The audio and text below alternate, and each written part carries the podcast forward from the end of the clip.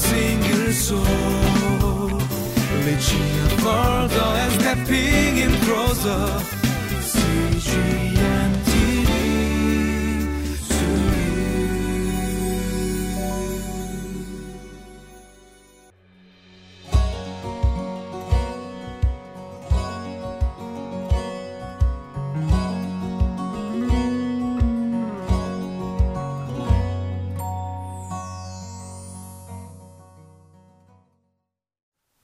Welcome, everyone. It's Monday, January 13th edition of Living Life. You know, right now in December, it is spiny lobster season here in California. And because I'm a fisherman, whatever the Pacific Ocean gives me, I will go and capitalize on it as much as I can to eat as the best as I can, whether it's fish or lobster or anything in the Pacific. So, what we do is we drop down these nets um, in a certain area where you feel like there's lobster, and we put a bunch of bait in these cages. And then the lobster crawl into the net. Now they have these big open holes, and so they could go in, but they could also go out. That's why it's called lobster fishing, not trapping. And what you do is you try to pull these nets as fast as possible up so that the lobster will not go out. Well, we did really, really well this season, and I was coming back with many, many lobsters. And you know, who doesn't like lobster? Do you like lobster? I mean, some people don't, but most people love to steam it, put it in, you know, butter and just eat it all day. But let me tell you, as all good things are, as all good food is, after a certain point, man, if you eat like a million lobster, you're going to get sick of it. So you start looking for prime rib and other things. And that's basically what I was doing with these lobsters. I wasn't satisfied with them anymore. You know, Jesus, in a similar way, was saying to the disciples, There's this food that I have that you will not get sick of eating. Let's see what kind of food Jesus is talking about here today.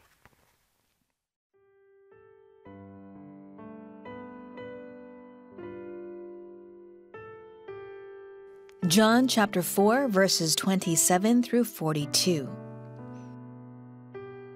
Just then his disciples returned and were surprised to find him talking with a woman.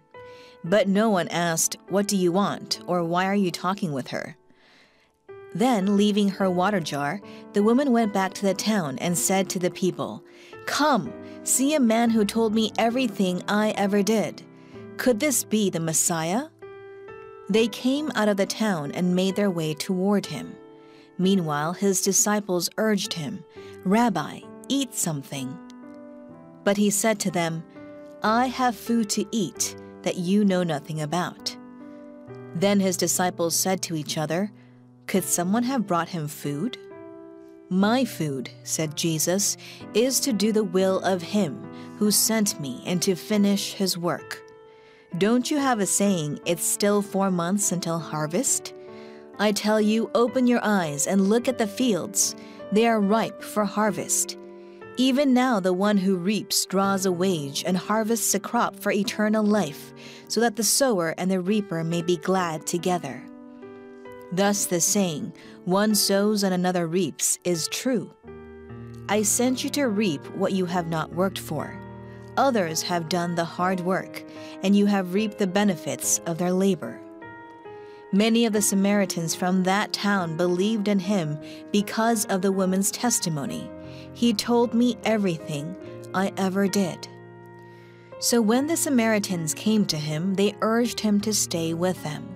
And he stayed two days. And because of his words, many more became believers. They said to the woman, We no longer believe just because of what you said. Now we have heard for ourselves, and we know that this man really is the Savior of the world. So, in this juncture of the passage, what's going on is Jesus ministers to this lady, and he highlights the fact that he is indeed the Messiah that she's looking for. And she is so amazed because Jesus knows everything about her. Uh, she tries to wiggle around uh, some vague information, and Jesus says straight up, No, I know how many husbands you've had. I know what you are doing. I know what you're thinking. And she's just like amazed. And she's coming to realize, indeed, this may be the Messiah. Indeed, this may be uh, the person who's going to give me living water. And so they're going through a lot of ministry time. And uh, now Jesus is going back to his disciples, and the disciples are witnessing and observing all this. Now, just a quick timeline. If you look at the passage passages before, Jesus meets this woman around noon.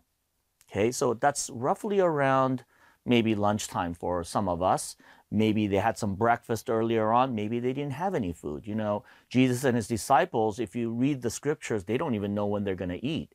But Jesus is probably ministering throughout the day. And right about now, it could be uh, mid to late afternoon.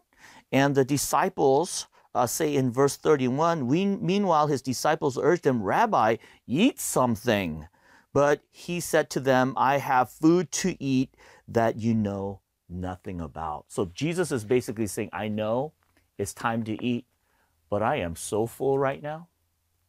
I am so full. I am eating something that you guys don't know about. I am eating the fact that I just ministered to this lady who did not know the Messiah.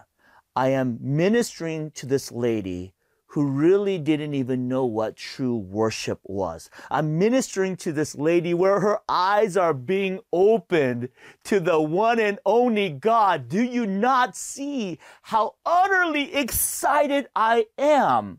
That I am seeing a person who was in captivity of information and, and various things about me. And now it is being opened. Her eyes are being opened. Now she's being liberated. And as she is being free and she has the ability now to embrace me as the Lord and Savior of the world. Can't you see that I am full? Oh, I'm overwhelmed. I'm overwhelmed. You know, being a Christian, there's so many great things. You know, there's fellowship, you know, and we just said, you know, there was worship, and worship is amazing. Church and activities of the church and fellowship and all that, it's so great. But I'm going to share with you one of the greatest joys of being a Christian is doing the work of God in advancing God's kingdom. You know what he says? Jesus says, My food is to do the will of him who sent me to finish his work. Now, what is this work? Says in verse 35, don't you have a saying? It's still four months until harvest. I tell you, open your eyes and look at the fields. They are ripe for harvest. This work is seeing someone who does not know Christ, does not understand who Jesus really is, and for us to share who God is and this person coming into salvation in the name of Jesus, accepting Jesus and knowing that Jesus is truly God and Savior of this world and this person having salvation. That is how we eat spiritually, folks. That amazing? You know, I've come to realize in all the things that I have done that after a full days of work of ministry, and especially when one person comes to Christ, that is the most joyous moment that I've had in a long time when somebody comes to Christ. You know, it says, you know, in the scriptures that there is a banquet and a celebration that's going on when one person comes to Christ, all of heaven rejoices, correct? right? Correct? Even in Ezra, when people of captivity came out of captivity and into Jerusalem and into this connection with God, that's when there was rejoicing.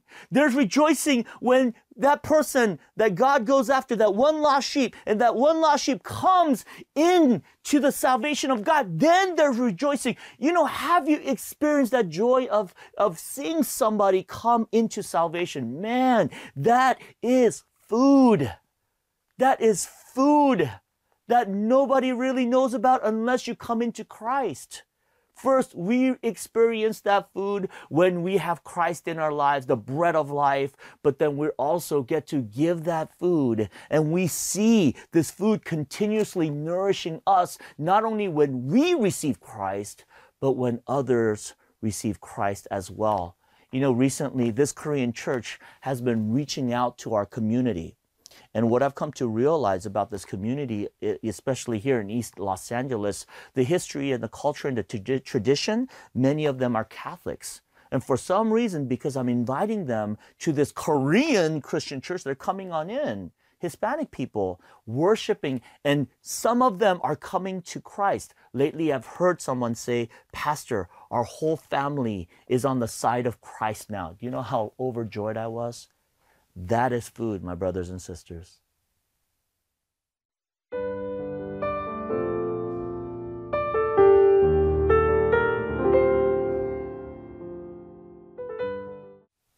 So today we covered what Jesus is talking about about this food. This food that Jesus is talking about is doing the work of God, advancing God's kingdom, specifically here in evangelism. So I'm going to give you guys a couple of things that you can do. The first thing that you can do when you're evangelizing is share.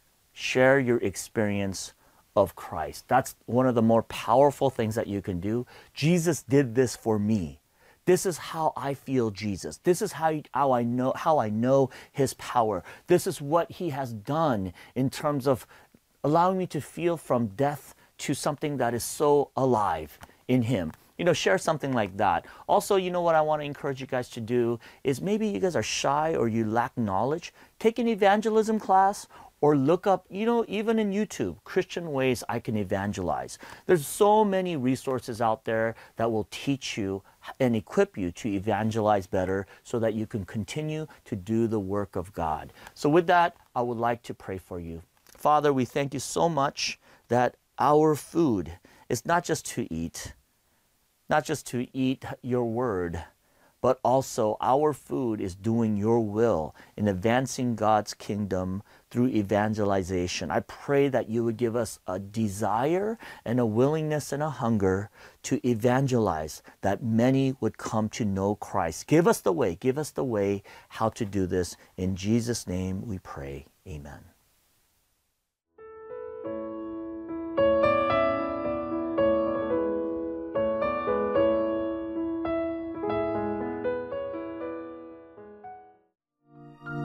프로그램은 시청자 여러분의 소중한 후원으로 제작됩니다.